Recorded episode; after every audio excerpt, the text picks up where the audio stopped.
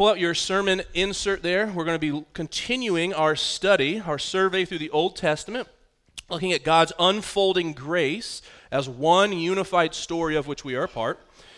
We are coming to the, the first chapters of First Kings. First Kings 1 through 4, looking at a guy you may know, King Solomon. To help catch us up, um, on the very front of your worship booklet, Roger and I often put a pre service reflection there for you just to think about, to maybe even read if you get to your seat before we start. And on the front of your worship booklet, the pre service reflection is from a book by Drew Hunter. He's a pastor in the city, a friend of Roger's, friend of mine. Um, and he wrote a book published with Crossway called Unfolding Grace. And I thought it just does a, a superb job catching us up. Where have we been thus far as we come to the text of 1 Kings 1 through 4? And so I just want to read that to you. This will serve as our little introduction, if you will. Drew Hunter in Unfolding Grace, he has this to say. David is a generous and just king, but he shares the same sinful nature as the rest of humanity. He commits adultery with Bathsheba and then tries to cover it up by plotting the murder of her noble husband, Uriah. When the prophet Nathan confronts David, God grants David deep and true repentance. God forgives him and renews him by grace. Yet, this moral failure is a turning point much like the sin of Adam and Israel before him, David's sons commit grievous sins, and one of them even plots a conspiracy to overthrow him. The flaws of David leave Israel longing for a true and better king. With this in mind, the opening pages of 1 Kings sets our attention on Solomon, the next king in David's line. In Eden, we saw God's people in God's place, enjoying His presence and reflecting His rule. By partially reestablishing these blessings under David and Solomon, God creates a picture of the true kingdom He will one day fully restore to our world. Close quote. Felt like I could not improve on Pastor Hunter's words there, so I just wanted to quote him from the outset. And with that, we're now coming to the text of First Kings. Our game plan this morning, as you're looking, you're like, that is a lot of words, that's a lot of Bible. Yes, we are going to move uh, quickly through those. So my, my game plan is to take a chunk or a paragraph from First Kings 2 and First Kings 3 and First Kings 4 make a couple observations as we go, and then apply it to our lives, our souls, as we make some Christological applications. Per usual, it's a large task, but one I hope will be fruitful, and I am going to use Solomon. Yes, I am. I'm unashamed about it. I'm going to use him this morning to point you to Jesus. And I'm just letting you know that from the outset. Okay, so what we're going to do is we're going to start with 1 Kings chapter 2. All throughout this morning, we're going to be seeing how the story of Solomon points us back to God's promise to Abraham, but oftentimes pointing us forward to another king, a greater king that is yet to come from Solomon's perspective.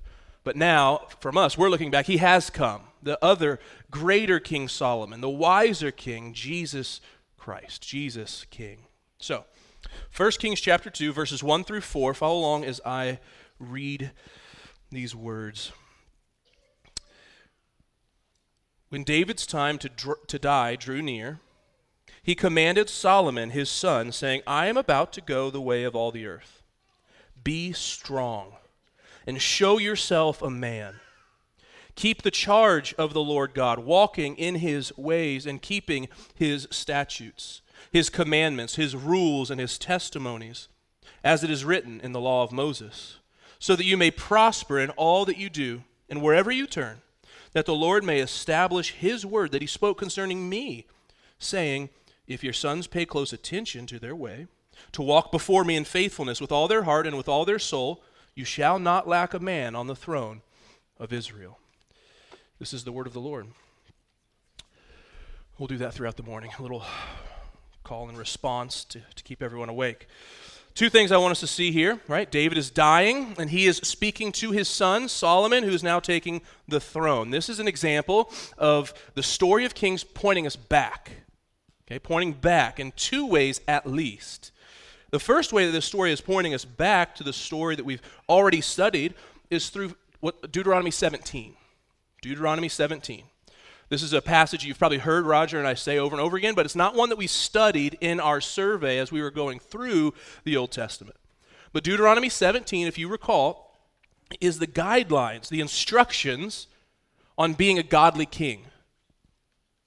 It's in Deuteronomy, the, the books of Moses, the law of Moses, and, and God says through his prophet Moses to Israel that when you come into the land that I'm giving you, you will set up kings, and here's how the kings should be. Here's how they are to live. They're to be godly. David would have heard the words of Deuteronomy 17. As a matter of fact, um, we're not sure if they did this, but when the kings took the throne and became the king, they were supposed to, by hand, write down all of Moses Genesis, Exodus, Leviticus, Numbers, Deuteronomy, by hand. And then take that to themselves, read it, meditate on it, and then live it and obey it. So David has certainly done that. He knows it. He's telling his son some things from Deuteronomy 17. Be strong. More than that, show yourself a man, Solomon. But it goes deeper. It's not just about strength, not just about manliness to be a, a king after God's own heart. It has to do with godliness. Look at verse 3. Keep the charge of the Lord. Walk in his ways. Keep his statutes, his commandments, his rules. Know what God has spoken. Believe it. Do it. Be godly. But it's not the only way that this passage is pointing us back. It's pointing us back to Deuteronomy 17, but it's also pointing us back to what we looked at last week. Roger preached a sermon. If you didn't listen to it, I would encourage you to do so. He preached on 2 Samuel 7. It was a great sermon, but I encourage you to go back and listen to it because, as he said, most theologians believe that that is the single most important Old Testament passage for understanding the whole of Scripture the Davidic covenant. Now, we don't exactly have a restatement of the covenant, but it's certainly mentioned in verse 4. David telling Solomon, Be a man, show yourself a man, be strong, know the word of God, obey the word of God, so that, verse 4, God may establish his word concerning me, David, when he told me that if your sons pay attention to the way they walk, I'll always have one of your children on the throne. Now, in a lot of ways, we're going to be we're going to see Solomon be a great fulfillment of a lot of this, and then at the same time, a huge mess, a huge failure. We're going to see uh, Solomon usher in peace and prosperity that Israel has not seen before. Shalom, as Roger mentioned in his, his prayer. But in a lot of ways, Solomon is going to disappoint. He's going to worship different gods. He's going to have a lot of wives lead, lead him astray. Um, he's going to end up doing, in a lot of ways, all the bad stuff Deuteronomy 17 warned against. Here's a good king, here are bad kings, and Solomon's going to do a lot of the bad stuff.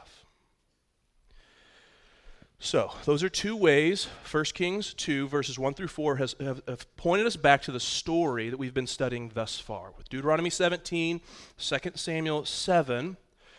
But so what? I think there is something for us here. Because, yes, certainly King David is passing along wisdom to King Solomon, his son, on ways to be a godly king. And yet, I think there's some semblance here for what God desires of all of his people now. Living in the, the New Testament, the New Covenant era, where we have the law, not only of Moses, but the Word of God. So, whether a godly king or a leader, we might say, or a man or a woman, young, old, student, single, married, be strong. Show yourself a godly man. Show yourself a godly woman. Know the words that God has given to us, His written revelation. Love God. Believe His word. Obey it, and when we fall, repent and repent quickly because he's gracious. These words are for Solomon from David, but also for us in a lot of ways. I want to show you one other thing in 1 Kings chapter 2. And this is where you're probably like, why is he going to talk about this one? This is on the bottom left of your worship booklet. Moving right along, verses 10 through 12. Then David slept with his fathers, and was buried in the city of David. And the time that David reigned over Israel was 40 years. He reigned seven years in Hebron and 33 years in Jerusalem. So Solomon sat on the throne of David, his father, and his kingdom was firmly established. This is the word of the Lord. But why? Why read this? Right? If you're new to the Bible, it says David slept with his fathers. That's a biblical expression for he died. David died. David was buried. But why am I spending time, precious time, on a Sunday, a Lord's Day, to read that passage to you that David died and David was buried? Why focus on this? Because the New Testament does. The New Testament makes mention of this thing right here a couple of times, but one in particular. One of the closest apostles to our Lord Jesus was the apostle Peter. The apostle Peter. In the book of Acts, which is the story uh, basically from the ascension all the way to the church expanding to the nations, starting in Jerusalem, Judea, Samaria, to the ends of the earth, Peter gives the first sermon in Acts chapter 2 after the Spirit has, sent, has been sent upon the first century disciples. He stands up and gives this amazing sermon. In the sermon, he quotes from Psalm 16. Personally, one of my favorite Psalms, it begins with, Preserve me, O Lord. It's an ask.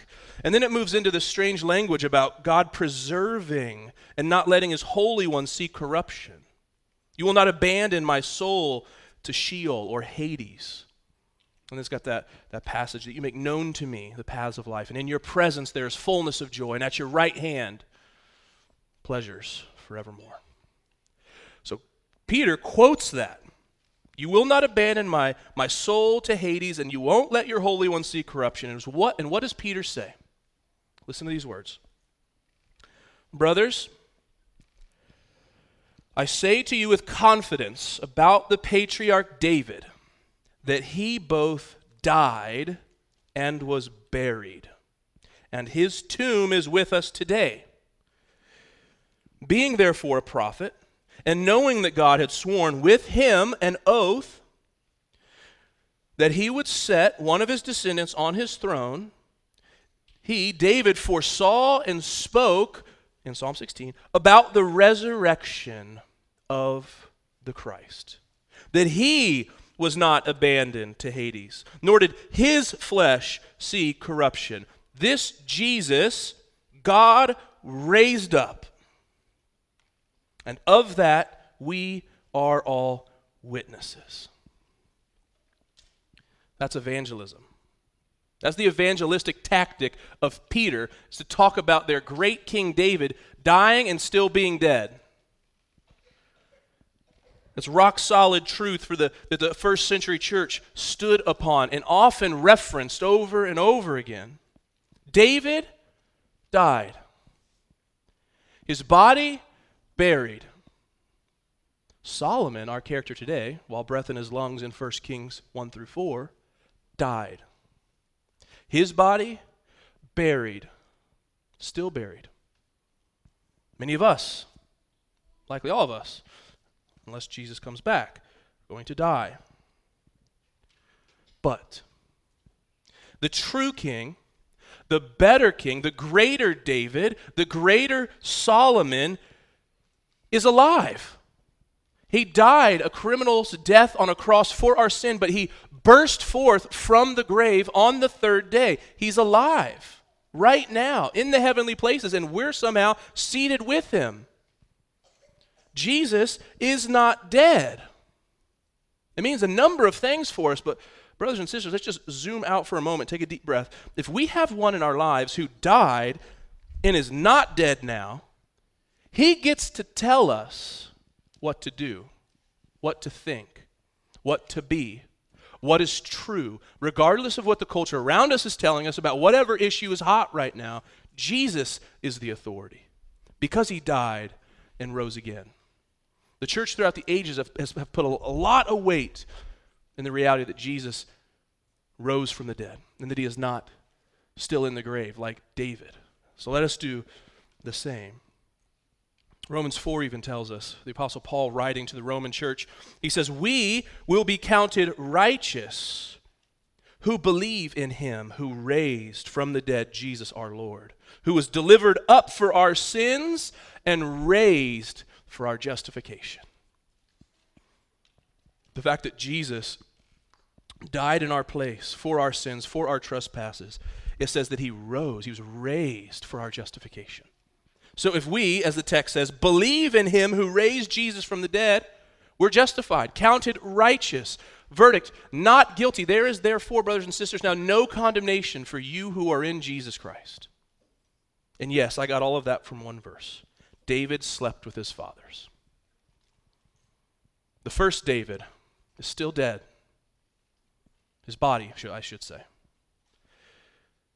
The son of Abraham, son of David, the Savior of the world, King Jesus, is not. He's with you, He sees you, and the grave had no hold on him. That was easy. Moving right along. 1 Kings chapter 3 now. So we've basically just had David's wisdom to Solomon. David's uh, Solomon has taken the throne. And then in chapter 3, Solomon, it's basically Solomon's ask and application of wisdom. Okay, so this is this, you, you probably know a little bit about this story if you know anything about Solomon, but, but if not, it's okay. We'll look at it together. I'm going to begin reading in verse 3. Solomon loved the Lord, walking in the statutes of David his father, only he sacrificed and made offerings at the high places. Okay, so pause, tuck that away for later. That's a real bummer. But also, we have a negativity bias. So you're going to think and read and remember that. I, I did this week. So I, am letting you know my own bias. Uh, he sacrificed and made offerings to other gods. What an idiot. But look what happened first. Solomon loved Yahweh. He loved God. He walked in a lot of ways in the, the statutes of David, his father. But yeah, he was a, he was a mess. He was also a violator of God's word. But look down in verse 5. At Gibeon, the Lord appeared to Solomon in a dream by night, and God said, Ask what I shall give you. Solomon said, You have shown great and steadfast love to your servant David, my father, because he walked before you in faithfulness, in righteousness, and in uprightness of heart toward you. And you have kept for him this great and steadfast love, and have given him a son to sit on his throne this day. And now, O Lord, my God, you have made your servant king in place of David, my father, although I am but a little child. That is, he doesn't know what he's doing. He's, he's immature, he's inexperienced. I do not know how to go out or come in. Verse 8 And your servant is in the midst of your people whom you have chosen, a great people, too many to be numbered and counted for a multitude. Tuck that away. It's exactly what God said to Abraham would happen. Verse 9, this is what I want us to see. Give your servant, therefore, an understanding mind to govern your people that I may discern between good and evil. For who is able to govern this great people? Verse 10 It pleased the Lord that Solomon had asked this. And God said to him, Because you have asked this, and have not asked for yourself long life, or riches, or the life of your enemies, but have asked for yourself understanding to discern what is right, behold, I now do according to your word. Behold, I give you a wise and discerning mind so that none like you has been before you, and none like you shall arise after you. I give you also what you have not asked, both riches and honor, so that no other king shall compare with you all your days. And if you walk in my ways, keeping my statutes and my commandments, as your father David walked, then I will lengthen your days. This is the word of the Lord. That long section there, verses basically 1 through 15, includes Solomon's request for wisdom, for discernment, for, for knowledge. If we would have kept reading, verse 16 to the end of the chapter, then is an application of that. It's the story you probably have heard about. Two prostitutes, they, had, they each have a son. One of them accidentally kills it, and then they come to David and like what to do, and he applies his knowledge. I would encourage you to read it. It's a fascinating story of Solomon's discernment. But it's just an example, it's an application of his wisdom. But pause for a second. Wisdom? That's the ask. He really could have asked for anything. And right now you're probably thinking of like Aladdin or the other stories with genies. And what does everybody ask for? Money, power, fame, immortality. I don't know if I committed heresy just by, I'm not comparing God to a genie, but you know what I'm saying? You think of those stories. Out of everything in the world, anything Solomon could have asked for, give me wisdom and knowledge. And you see what he said? It was for a purpose. So I can be a good king. So I can lead your people, serve your people. Give me wisdom. Give me understanding, knowledge. Let me know you, God, and let me know your creation. You might notice that all of our stories, as we've been serving the Old Testament, has never been, I think, double check me on this, I hope this is true, it's never been Roger or myself applying a text to you by saying, be like this person. Whether it's Abraham or David, certainly not Solomon as we're coming to Solomon. I'm preaching Solomon to you now, just go be like Solomon. That would be unhelpful. Because the Bible's not really a story filled with heroes to emulate. And as a matter of fact, as we read it that way, we're going to be burnt out, exhausted, maybe even filled with despair. The biblical story and why we're surveying God's unfolding grace in the Old Testament is because it's a story about God, a good and gracious God who pursues sinners. And so I'm not telling you this morning to be like Solomon. As a matter of fact, the New City staff this past week toured Hope Center on the east side of Indianapolis towards New Pal, uh, prayerfully considering partnership with, with the Hope Center, and we got to see their amazing compound, truly. And in one of their Bible classrooms, because uh, they, they rescue and, and help ladies from uh, backgrounds of sex trafficking and, and trauma get back on their feet. One of their classrooms is a Bible classroom where they, they instruct in the scriptures. And on the whiteboard, they had this sentence, and I took a picture of it because I, I thought it was perfectly applying to what I'm saying here. So the Bible is about the great God of people not the great people of God. Why that long introduction? Well, don't be like Solomon in a lot of ways, but I do think there's something for us to learn here. I don't often do this, but maybe I could even speak to the students for just a moment. This is where the moms and dads are elbowing. I see it happening right now. Pay attention. Kids, young ones, Maybe you're students and you find yourself in rooted or youth group or even in college. I think there's a lesson for you this morning. Here it is Get wisdom. Get knowledge, wisdom. Throughout the scriptures, it becomes almost synonymous with knowing God. Know Him. Know Him as He's revealed Himself in His Word and in creation around us. Get wisdom. Out of everything Solomon could have asked for, that was his ask. Students, listen to these words from Proverbs chapter 3. Blessed or flourishing, happy. Flourishing is the one who finds wisdom, who gets understanding. For the gain from her, her is the wisdom, it's just being personified, is better than silver. Wisdom, her profit is better than gold, more precious than jewels. Her ways are pleasantness, and all of her paths peace. My son, my daughter, my, my students of New City, young ones here, do not lose sight of these. Keep sound wisdom and discretion. Here you go. And they will be life for your soul and an adornment for your neck. Get wisdom. Young ones, kiddos, your parents aren't crazy.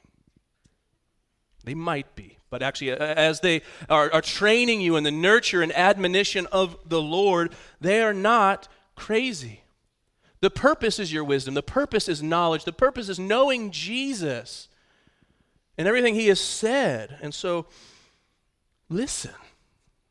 One of the common refrains in our household with my seven, five, three, and baby, not really with the baby, but the other three, is I know more than you. Can I get an amen? I drive to Cincinnati to see my in laws a few times a year. My three year old thinks he knows how to get to Cincinnati. I know more than you. Do not tell me to turn here. That goes north. We're not going north. I know more than you. 12 year olds, 13 year olds, 14 year olds, 16 year olds, 18 years old. It's still true. Mom, dad knows more than you. Listen to them.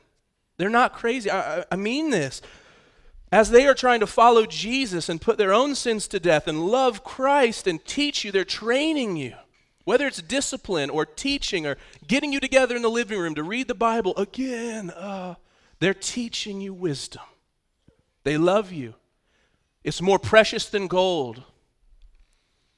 So don't be like Solomon in all the ways, but I think we can learn from Solomon out of everything that was before him. He chose that to know God, to get wisdom. So I'd encourage you to do the same thing. That's certainly what didn't just apply to the young ones, but I wanted to speak to them for a moment. I'm going on 32 and need a ton of wisdom. So does everyone in the room. So let's be like Solomon in that way. Lastly, chapter 4, 1 Kings, oh, chapter 4. We are looking now at the peace and expansion of Solomon's reign. This should be on the back of the worship booklet. I hear you guys finding your way there. I'm just going to read a couple of these verses, although there's a lot of text. Look back at verse 20. Judah and Israel were as many as the sand by the sea. Abraham, Genesis 12, Genesis 15. They ate and drank and were happy. Solomon ruled over all the kingdoms from the Euphrates to the land of the Philistines and to the border of Egypt they brought tribute and served Solomon all the days of his life. Now we have a, a, bunch of examples of his dominion and of his wealth and riches. So jump down to verse 29. God gave Solomon wisdom and understanding beyond measure, and breadth of mind like the sand of the seashore, so that Solomon's wisdom surpassed the wisdom of all the people of the east and all the wisdom of Egypt. He was wiser than all other men. And then we get some that are not as wise as Solomon. Look at verse 32. Solomon spoke 3,000 proverbs, and his songs were 1,005. He spoke of trees, from the cedar that is in Lebanon to the hyssop that grows out of the wall. He spoke also of beasts and of birds, of reptiles, of fish. And look at this. if you've been listening to our, our study through the Old Testament, and people of all nations came to hear the wisdom of Solomon, and from all the kings of the earth who had heard of his wisdom. This is the word of the Lord.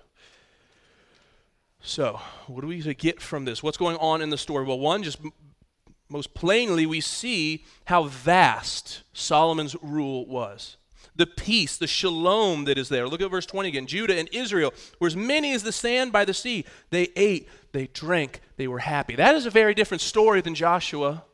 Very different story than Judges. Even the guy we looked at last week, King David, was a man of war. He did a lot of work to get to where we are now, but now, peace, shalom,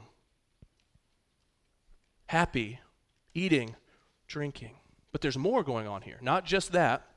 The second thing I want us to see is how faithful God has been to his people. This is a big point, and I wish I had more time, but just know that back in Genesis 12, God calls Abraham, he calls a people to himself. He says, Come out of your kindred, out of your father's house. I'll make you a great nation. I'll bless you. I'll make your name great. And in you, all the families of the earth will be blessed. I'm going to make you a light to the nations, give you a land. You're going to be great. I think as the reader, so we're at a disadvantage in this way. We know the rest of the story, right? We know what happens in 1 Kings 8 and 9 and, or, and 10. And, but I think as the reader, at least right now, if we were just to stop, I think we're supposed to think it's happening. It's happening. God's been faithful. He's done it. What he said to Abraham, great nation, check. Verses 20 and 21. They have all this land. They're so numerous. Eating, drinking. Solomon ruled over all the kingdoms from that river to this and there. I'm going to make you a great people into a nation. Check. Verses 29 and 30. I'm going to give you a place to dwell. Check. That was Joshua, Judges, uh, and then Solomon, uh, Samuel's and Kings. He's given them a place, God's place, God's people in God's place. Gonna, you're going to be a blessing to the nations, a light to the nations. Check. Verse 34 All the nations are coming to hear Solomon. God is amazing, friends. He's been faithful, true, good. It's happening right before us. We're the generation that's going to see it. Not. Because what David started, Solomon perpetuates in terms of rebellion and sin and the rest of kings. Maybe if you're like me, every year in the Bible Bible reading plan, I, I do a yearly Bible reading plan. Kings gets rough. Le- Leviticus gets rough, but Kings, man, this guy awful. That one's worshiping a different god. What? It's dark, rebellion. But think about it. Really, one man named Abraham, it was Abram before that, becomes one family which has 12 sons. They go as a small group into Egypt, are there as slaves for a number of generations, and come out thousands upon thousands upon thousands. They become 12 mighty tribes. They take the land of Israel, the Holy Land, and now we have Solomon's son, King, uh, King Solomon, David's son, on the throne, and all the nations flocking to God. It's happening. But ultimately, we do see the vastness of the kingdom. We do see how God has been faithful. He is a promise keeping God to his people. But we know the whole story where they rebel. The people go into captivity. Ultimately, Solomon does this for us. He and all that he is, his throne, points to a greater Solomon, a greater king. Solomon fails, he falls short. It's hinted at in our passage in chapter 3. Solomon made a marriage alliance with Pharaoh, king of Egypt. As we already pointed out, Solomon loved the Lord and he walked in the statutes of David, but he sacrificed, made offerings at the high places. What are we supposed to do with this? Well, listen to a later king, one that comes from Solomon's blood, named Jesus. In Matthew chapter 12, verse 42. There's a reference in here to the queen of south, the, the, queen of Sheba, who comes to him later in 1 Kings to hear about the great wisdom of Solomon. Our king, Jesus, says this the, the queen of the south will rise up at the judgment with this generation and condemn it. For she came from the ends of the earth to hear the wisdom of Solomon, and behold, something greater than Solomon is here. It's Jesus. We have someone greater, more wise, giving more peace than Solomon. Solomon's wisdom? Junior varsity compared to Jesus Christ. Maybe even freshman practice squad. Solomon's peace and prosperity, that was nice. Had a lot of money. We see it. T ball compared to the wealth of King Jesus. He spoke the world and owns it all. Solomon's kingship qualities a barely passing grade to the excellence of Jesus Christ, who the scriptures tell us was without spot or blemish, sinless, perfect. Solomon's fame was pretty good, pretty solid. The nations from all over are coming to him. The queen of the south, the queen of Sheba, had heard of him. But compared to Christ, nothing. Who counted equality with God not a thing to be grasped, but emptied himself by taking on flesh and becoming a servant so that every ear would hear him, every tongue confess, and every knee bow. Solomon's reach to the nations, that was, that was all right. King Jesus, as we already sang in the song Is He Worthy, died to purchase and redeem a people from every tribe every tongue, every people, every nation, uniting them together as one body, one people through his reconciliatory work. Jesus is greater. His kingdom is now, friends. He is king now. He is on the throne now, and Solomon is nothing compared to King Jesus. So let us be challenged by verse 34. Look at it one more time. People of all nations came to hear the wisdom of Solomon. If that was true of people flocking to King Solomon, how much more should it be true of us who have the King, who know the King.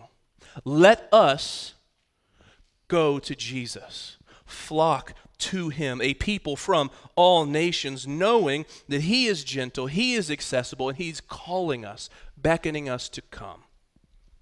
So if you maybe that's the first time for you, if you if you don't know Jesus, if you're not a, a Christian in this room, that invitation is for you. Maybe it's the millionth time for you. The invitation is still there. Come to Jesus. And the kindness of God didn't stop there and just giving us a king greater than Solomon. He gives us a meal. He gives us a, a meal of spiritual nourishment, a supper that sustains our faith and trust in this king. We call it the communion table, the Lord's table. All Christians are invited. This is a Christian meal for you. If you are harboring secret sin or in unresolved conflict with another brother or sister, or you're not a Christian, I would just encourage you just to wait, stay, it's not uncommon in the New City community for someone to stay seated. Maybe I would encourage you to use your worship booklet. There's some prayers in there to consider. But if you are following Jesus, maybe you related most to the, the description of Solomon. He loved the Lord, walked in the ways of the word, but he really wrestles with other idols, really struggles with sin still. If you're honest and open, come to Jesus. This is a meal for you. In the New City community, what we'll do in a few moments is we'll, we'll go out this way and around to get the elements. You'll get bread and either red wine or white grape juice, and then return to your seats from the inside. But I want to invite us all to the meal, the supper of a king, the king who is greater than Jesus, and let him nourish your soul and feed you through bread and wine, which point to something else his death and resurrection for you. Let me pray for us, and as we do, I'm going to have those serving the tables take your positions, and we will be nourished by our King Jesus. Lord, you are good. You are great. Far greater and far better than we can imagine. I pray that you would be with us now as we, by faith, come to you, whether it's the first time or the millionth time. Encourage our faith this morning, King Jesus. Help us put to death sin in our lives as we take a glance at ourselves. But help us now look to you, who is greater than Solomon. Nourish us, I pray for your glory and for our good, in Jesus' wonderful name. Amen. When you're prepared, go receive the elements and bring them back to your seats.